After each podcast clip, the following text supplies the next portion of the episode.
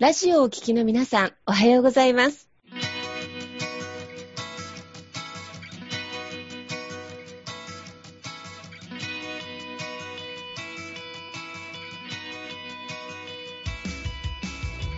FM 那覇より毎週日曜日9時30分からお届けしております坂本典彦のラジオ経営塾が今日も始まりましたこの番組は20年間で1万人の起業家、経営者を指導してきた坂本典彦先生があなたの経営に役立つヒントや最新の情報をお届けする番組です。坂本典彦のラジオ経営塾今日も最後までお楽しみください今日も始まりました。坂本典彦のラジオ経営塾。パーソナリティは、私、中田民子と根葉智美がご一緒させていただきます。はい。では、坂本先生、根葉さん、今日もよろしくお願いいたします。はい。よろしくお願いします。坂本先生と、まあ、2021年幕開けで1月ということで、えっ、と、正月太り。ね、気になる、ね、頃だと思うんですが、今日は、もう本当にフリートークで経営者様と健康とか、経営者様のリスクマネジメントのところで、体験談を交えながらお話をね、させていただこうと思います。よろしくお願いします。よろしくお願いします。いします。はい、早速ですが、坂本先生、経営者さんでね、いろいろ抱えられる、まあ、両家でいろんなものが乗っかってると思うんですが、普段健康管理とか気をつけられたりしていることってございますか？そうですね。あのー健康管理。やっぱりね、まあ自分の体調をね、いかに良くするかっていうのも、これもやっぱり経営者にとってやっぱり一番すごく大事かなと思ってまして。で、僕が結構意識してるのは、あのー自分がいかに高いパフォーマンスを出せるかっていうところを意識はしてまして。うん。うんあのーで、結構、例えばなんか、あの、睡眠時間とか、もう、あの、人によってね、結構睡眠時間の適性が違ったりとかするんですよね。うんうんうん。で、私以前ですね、あの、遺伝子検査っていうのをややって、なんか、はい。遺伝子で、あの、今ね、1万5千ぐらいのキットがあって、なんか遺伝子で自分の体の特徴を教えてくれるみたいな検査キットがあるんですよ。うんうんうん。うん。なんかこう、なんか結構項項目が100項目くらいですね、なんか、へーこういう病気になりやすいとか、なんか、うんそういう遺伝的な要素をね、あの、やってくれるやつがあって、で、それで、あ、で、それ睡眠時間も、やっぱその人によってやっぱ、あの、ショートスリーパーと、なんかうん、長い人って、やっぱ分かれるみたいで、で、僕が結構なんか上位1%ぐらいの睡眠時間が長い方だったんですよ。うーん。えそう。だから、あでも、これ見てなんかすごい納得で、僕あの、学生の時から、その徹夜とかできないんですよ。うん。徹夜やってろくなことないなっていう感じ で。ろくなことないっていうか、もうできないんですよね。なんか、で、やっぱ長めに寝ないと自分の中で、あの、眠いと、やっぱパフォーマンスがすごい落ちるなっていうのがうんうん。で、なんでまあ意識してね、まあ、個人的にはやっぱり睡眠時間は長く取るようには僕はしてますし、あとね、まあこれうちの奥さんとね、まあ家で仕事してるのもあるんですけれど、やっぱ人によってその活動時間も違うよなって思って、うんあの、うちの奥さん完全夜型なんですよね。うんうんうん。で、夜、てか夜ね、てか寝るのが、あの、夜の3時とか4時なんですよ。夜の3時か4時？はい、もう、はいはい。そう、だいもう下手したら朝まで、なんかたまにやってくれやるんですけど、それでまあ朝はちょっと遅めに落ちてみたいな感じなんですけど、彼女にとっては、やっぱ一番パフォーマンス上がるのがその夜中の時間なんですよね。うーん。要は、誰にも邪魔されずになんかできる時間っていうか、う。うんん。で、結構でもこれってすごく意外と大事かなと思って、要は仕事ってどうしても、特にね、ね、フリーランスでやってる方とかも含めてるかもしれないんですけど、まあ、経営者さんだとね、ちょっと会社に合わせないといけない部分もあるかもしれないんですが、自分が要は一番パフォーマンス高い時間がどこかっていうのを知るって大事かなと思って。なるほど。うん。要は、みんなが全員が全員あ9時5時で働かないといけないわけじゃないじゃないですか。うんうん。まあ、それで動いた方がいい仕事もあるとは思うんですけれども、うんそうじゃないおお仕事の場合は、要は1日8時間使うので、それどこで使おうが、本人の勝手というか、本人が一番パフォーマンス高いのはどこかっていう。ところでやっていくっていうのは、なんか非常にいいのかなっていうふうには思うというか、うん。それは意識して、まあ自分のね、体調管理はそこに持っていけるようにはしていくっていう形ではやってますね、なんかね。もちろん会社に勤めて、まあ会社員さんでも、うんまあ経営者でも起業家さんでも、自分自身のパフォーマンス時間の軸、うん。癖を分かってるってすごく明暗分けますね。いや、そうなんですよ。で、やっぱりね、仕事って、その長いじゃない、長いっていうか終わりがないじゃないですか。うん。ねこの2週間って頑張ったらいいとかっていうものじゃないから、まあ、勝負はずっと長いから、やっぱり、その無理せずに、やっぱ高いパフォーマンスをどこで出せてるかっていうのを常に分析して、だからね、僕とかも眠い時は寝るって決めてるんで、もうん。う眠い時寝た方が、僕は絶対パフォーマンス上がるんで、うんあの眠いままやってもろくなことなんないなっていう。うん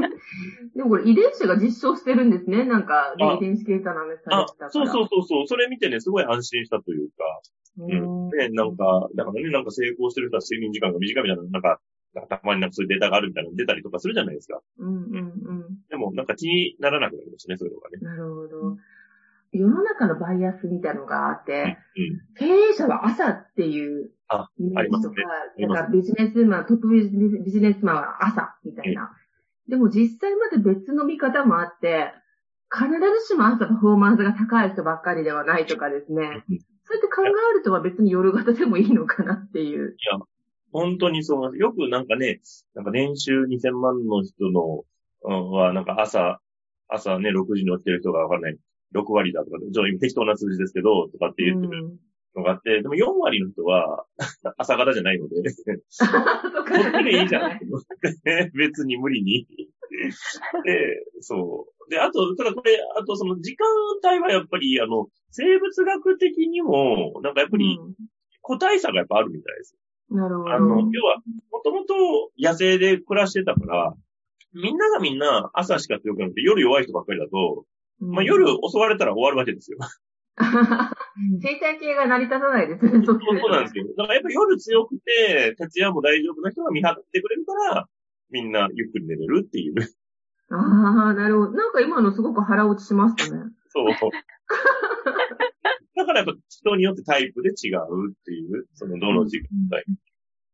帯いいかっていうね。うん確かに、例えばこのラジオって、まあ、経営者様や起業家様、これから目指される方も含めて、要は、うん、なんだろう、組織の中で仕事をしているよりも、要はセルフマネージメント力がすごくね、求められる方も多いと思うから、そのパフォーマンス時間の見極めとか、まあ、さっきの遺伝子検査じゃないけれども、まあ、あの、睡眠の見極めとかを、でも知るっていうこともすごく大事なことかもしれないですね。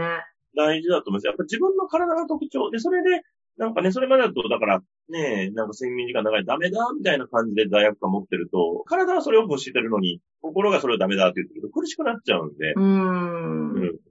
そうするとね、また自己肯定感みたいなのが下がっちゃったりとかもしますから、うんうんうん。確かに。そう。で、大事なのは、結果を出すってことが大事ですから、で、そのうんための一番高い状態で、いい、一番いい仕事をするっていうのが大事ですから、うんうんここはやっぱり個人差があるから、それをちゃんと見極めるっていうのはやっぱり経営者とかもはすごく大事なのかなと思いますよね。うんでも最近はおっしゃったように本当にその、まあ、遺伝子レベルでね、もう普通にそ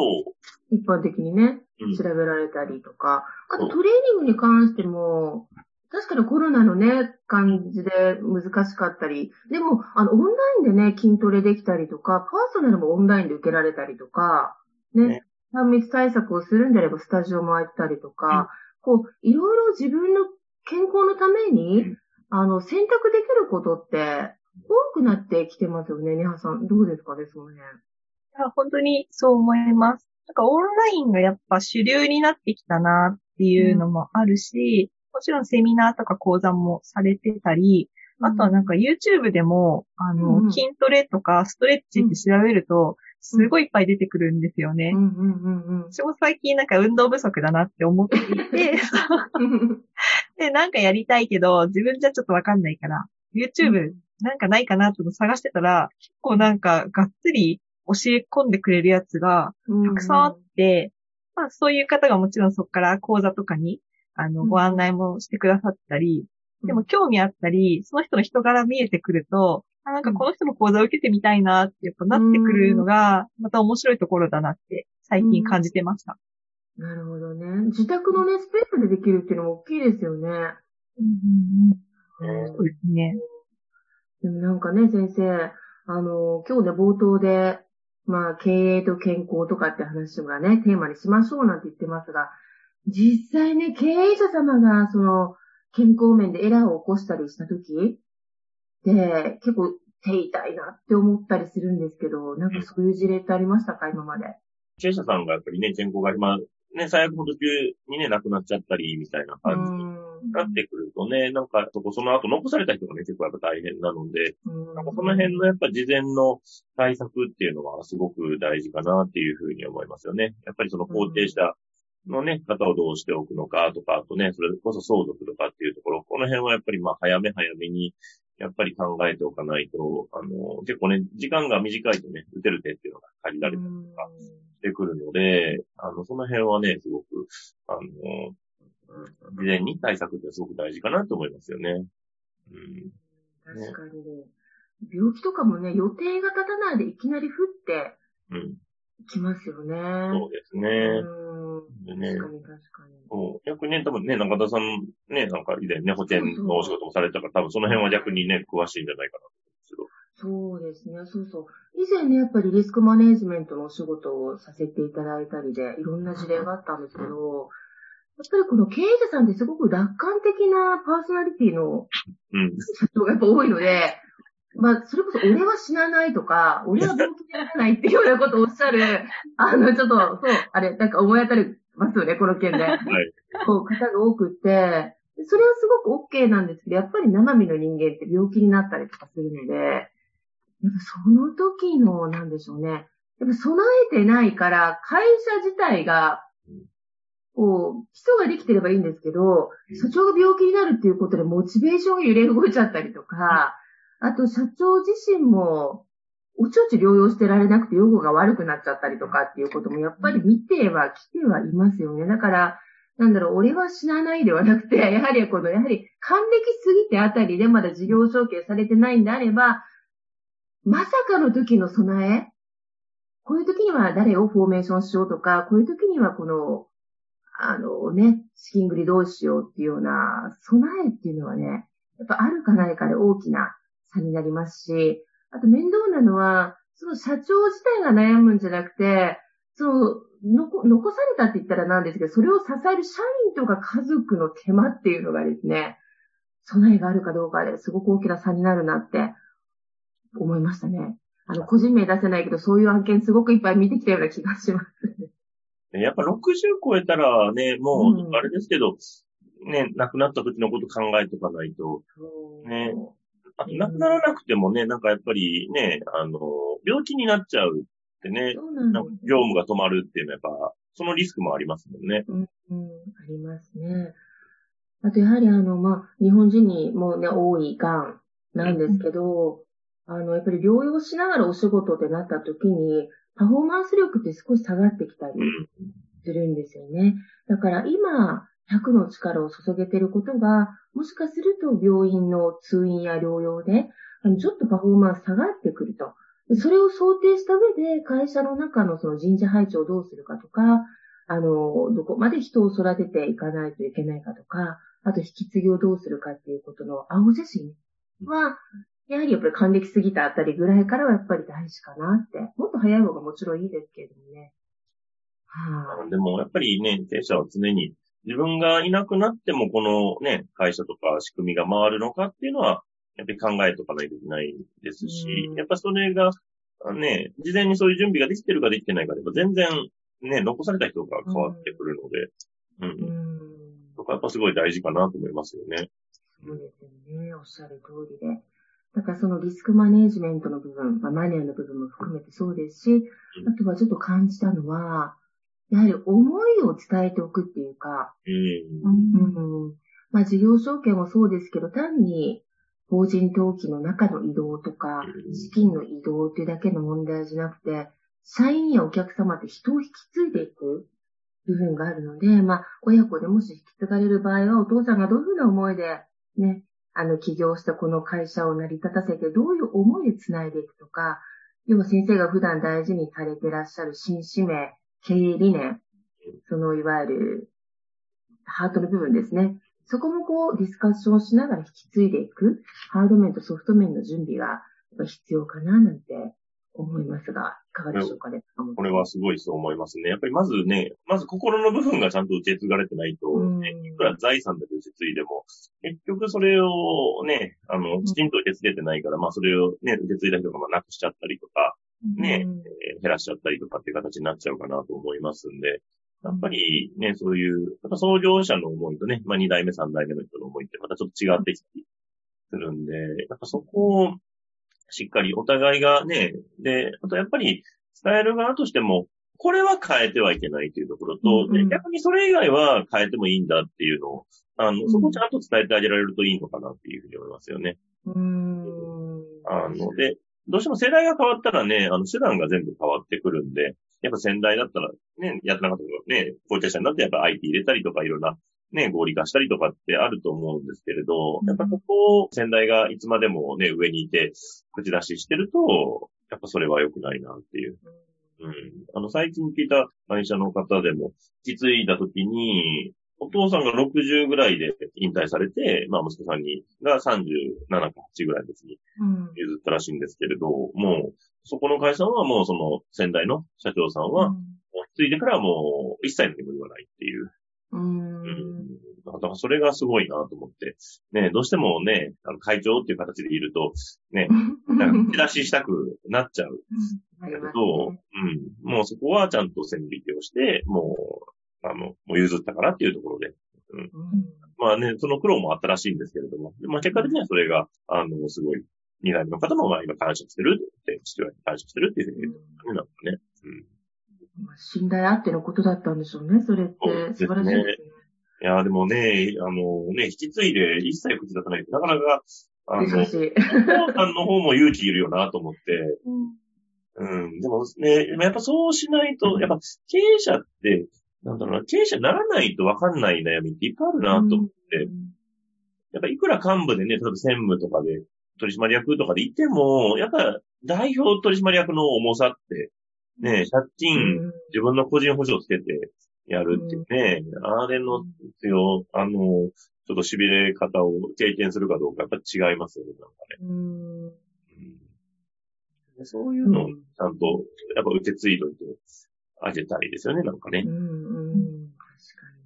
でもだからこそね、ちょっと冒頭の話に戻りますけど、やっぱりこの、まあ、年齢関係なくね、ケイス様が健康管理をして健全なね、あの、体調、体力の中、だからこそ、やっぱりそういうことの備えも考えていける。で、会話したり、引き継いだり、いろんなことの、まあ、作戦を練る時間とかも持てるっていうのは健康あってのことなので、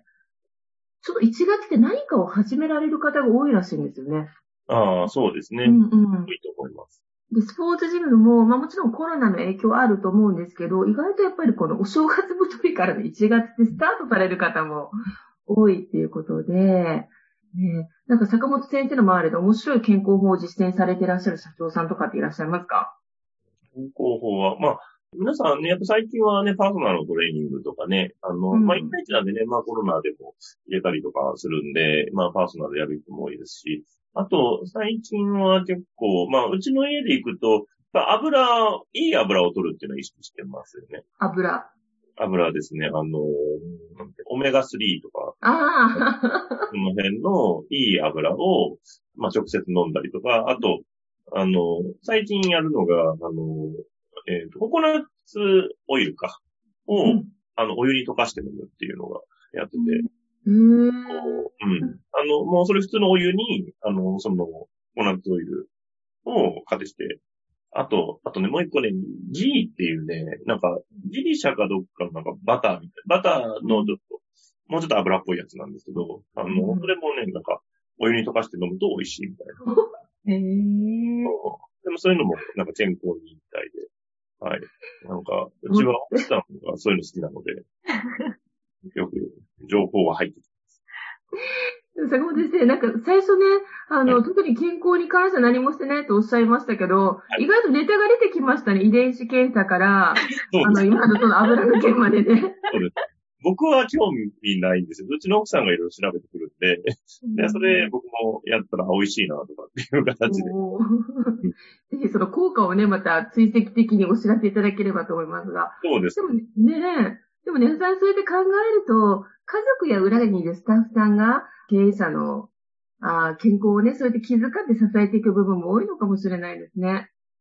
本当そうだと思います。多分ね、あの、気づいてないところをそうやってサポートしてくれるとか、補ってくれる人になってくるので、多分ね、それを ちゃんと受け入れて、あの、試してくれるっていうのは ありがたいなって、あの、聞いていて思いました。でね、やってくれない人もいるじゃないですか。これいいよって言っても、いやいやって言われちゃうと、やっぱ 違うなと思って。そうですね、なんか、うんあのね、あんまり美味しくないやつとかして嫌なんで、さすがに。でも油は結構意外とね、いい油は、あの、サラダにかけたりとかしてたんですけど、サラダにかけたら、結局、下に、器に垂れちゃうから。ああ、そうか、そうですね。結局、もうスプーンで直接飲んでたから早早いよねっていうか、うん、そう。そんな感じで出ますね。うんうんまあ、お食事運動も含めてその健康法も、まあ、10人というのでね、合う合わないもきっとあると思うので、楽しみながらトライするのも今年はちょっといいかもしれないですね。そうですね。あと、あと、あ、瞑想はね、本当は経営者を持った方がいいってよく言われますよね。うん、あの、どうしても頭の中で考えてると、ちっちゃいストレスみたいな思考がいっぱい溜まっちゃうんで、思考のなんか赤みたいなのが、うん、頭をリフレッシュさせるってんで、ただ僕は、あの、瞑想が得意じゃないんで、大ちゃん泳ぎに行って、なんか無心で泳いでるとなんか瞑想状態みたいな。うん。こんな感じで、はい。なんかリフレッシュはするようにしてますね。押されてらっしゃいますね。はい。こんな感じでございます。ね。でもさっきのあの、ネハさんの、このオンラインでね、意外とパーソナルトレーニングいいのがあるとか、あと坂本先生の奥様のね、あの、いい油を入手したりとかですね。ぜひ今回新年、ちょうどね、あの、体調や体重もね、あの、気になる、あの、週に入ってると思いますので、ぜひスタッフさんのミーティングとかですね、あと家族内のミーティングとか、いろいろ情報を持ち寄って、あの、みんな健康な形でお仕事携わっていただければいいかな、なんて思いますが、ね、いかがでしょうか、坂本先生さん。もう、あの、1月もね、なんか、仲間になってきたので、ね、あの、しっかりとね、その辺取り組んで、ね、あの、うん仕事にもね、あの、本腰入れてやっていきたいなというふうに思っております。ね。健康な感じで、健康大事でね、まず今年がより良いパフォーマンスの一年でありますようにということで、はい。えー、坂本先生、ねはさん、本日もどうぞ、あ、どうもありがとうございました。ありがとうございました。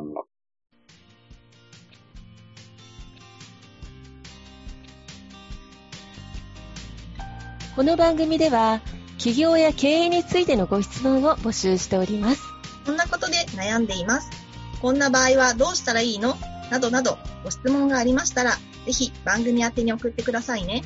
はい。えー、質問の宛先は、立志財団のホームページより、お問い合わせの欄からご質問ください。えその時には、ラジオ経営塾についてとお書きください。また、ツイッターでも質問を受け付けております。ハッシュタグ、ラジオ経営塾をつけて投稿してくださいね。この番組は沖縄の起業家や経営者のビジネスの成功に役立つ内容をご紹介しております。また来週日曜日9時30分よりラジオ経営塾でお会いしましょう。皆様楽しい日曜日をお過ごしください。